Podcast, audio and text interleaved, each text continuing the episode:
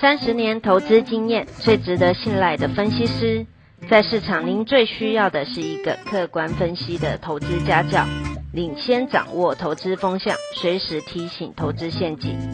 亲爱的粉丝朋友们，一定要记得要按订阅，并且开启小铃铛，才不会漏掉蔡总每一天对盘势精辟的解析哦。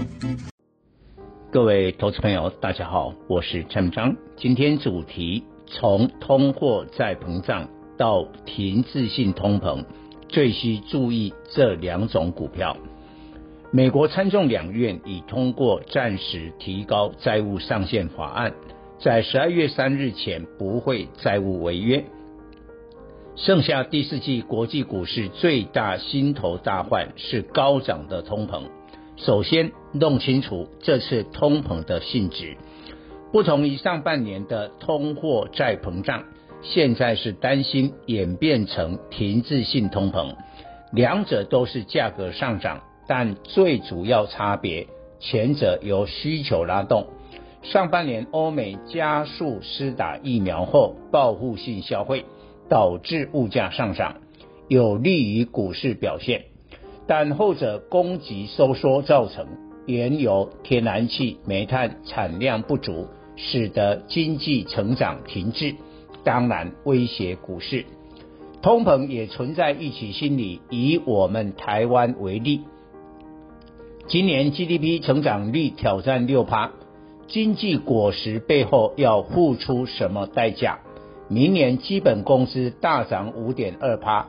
军公教可能调薪四趴，明年物价岂能不涨？这个强烈预期心理将会反映在台股，股市波动性大，类股走势分歧。若这波发展成停滞性通膨，投资人最关注三个问题：联总会为首的各国央行何时收紧资金？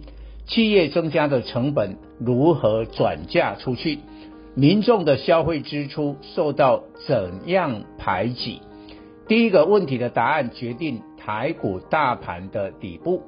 第二及第三个答案决定选股。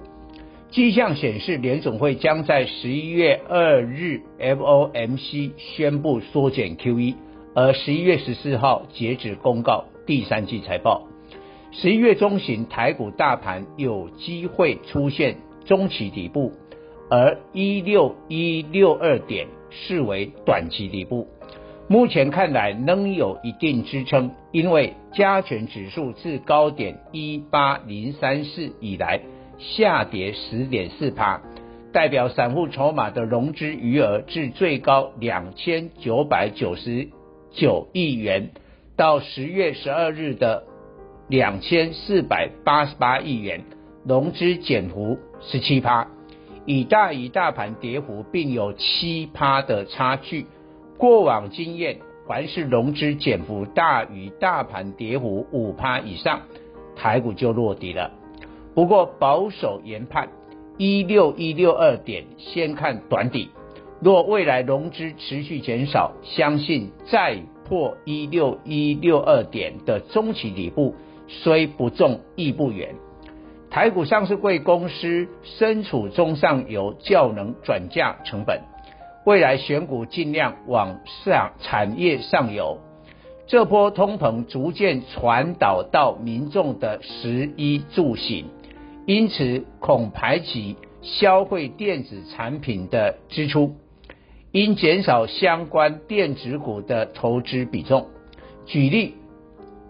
天然气价格创历史新高，对民众生活有重大影响。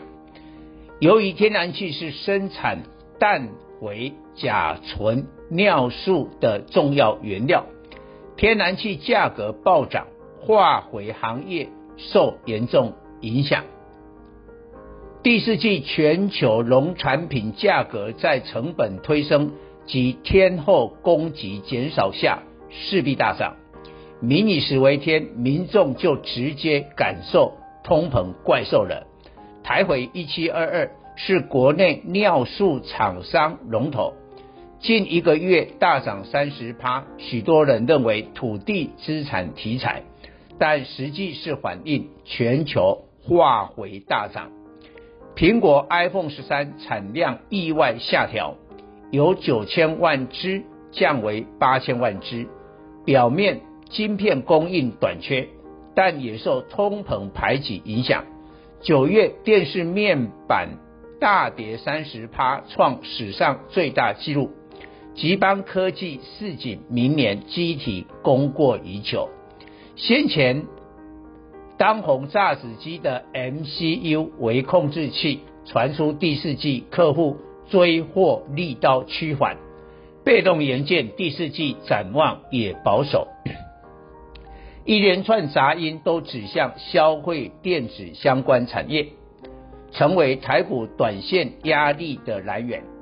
从过去的通货再膨胀到未来的停滞性通膨，冲击消费电子最大是自去年下半年以来，不断产品涨价将画下休止符。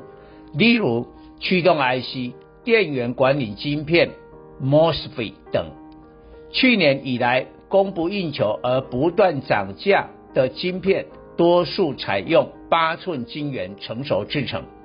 联电二三零三世界五三四七成最大受惠者，但近来股价补跌。从目前的营收获利看不出联电有什么问题，除了外资卖超之外，有可能提前反映客户自第四季开始无法再涨价转嫁成本了。在这次停滞性通膨，最值得注意有两大族群。台塑集团整体影响力不如台积电二三三零，但台塑四宝比台积电更贴近消费端。台塑四宝第三季税后盈余六百二十二亿元，年减十趴；前三季赚进一千九百四十九亿元，年增五百五十三趴。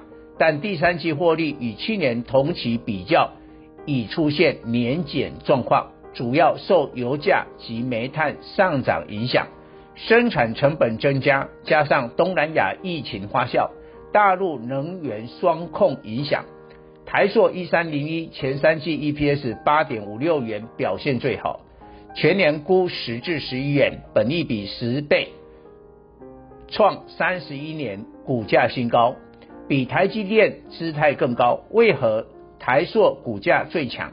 中国限电使 PVC 价格不断刷新历史高价，化石燃料大涨使太阳能替代需求增加而推升 EVA 报价。换言之，台塑何时做头下跌，才是一大票消费电子股喘息时刻。这波化石燃料涨最凶是煤炭，也是中国限电导火线。为确保今年冬天稳定供电，政府下令内蒙古全力生产动力棉，但另个产煤重镇山西暴雨关闭二十座矿场，煤炭价格第四季再向第三季大涨并不容易，但囤积抢货心理有增无减，此时股价会大涨，不是生产煤炭的股票。而是载运煤炭的散装轮。二零零八年，澳洲动力煤创天价，BDI 指数也创历史纪录，散装轮股价都刷新历史高点，迄今还没有突破。裕民二六零六创一百二十三点五元天价，靠当年大赚，现在账上有一百一十二亿元保留盈余。约当 EPS 十三元，而货柜轮长荣二六零三股价最高三十四点八元，印证全球大通膨来临，散装轮才是航运老大。货柜与散装有基本上不同，货柜反映贸易，散装反映基础建设及民生需求。散装与通膨高度相关。尤其预期物价持续上涨，而消费者囤积物品，散装轮就大爆发。近来农产品蠢蠢欲动，可注意巴拿马型轻便型的慧洋 KY 二六三七、四维航五六零八九月营收都写下历史新高。慧洋上半年 EPS 三点三元，估第三季三点五元，全年上看十元，本益比低于七倍。世维行上半年 EPS 一点九二元，估第三季二点七元，全年估七元，本益比也低于七倍。这两家中小船舶的散装轮第三季 EPS 都会超过整个上半年。以上报告。本公司与所推荐分析之个别有价证券无不当之财务利益关系。本节目资料仅供参考，投资人应独立判断、审慎评估并自负投资风险。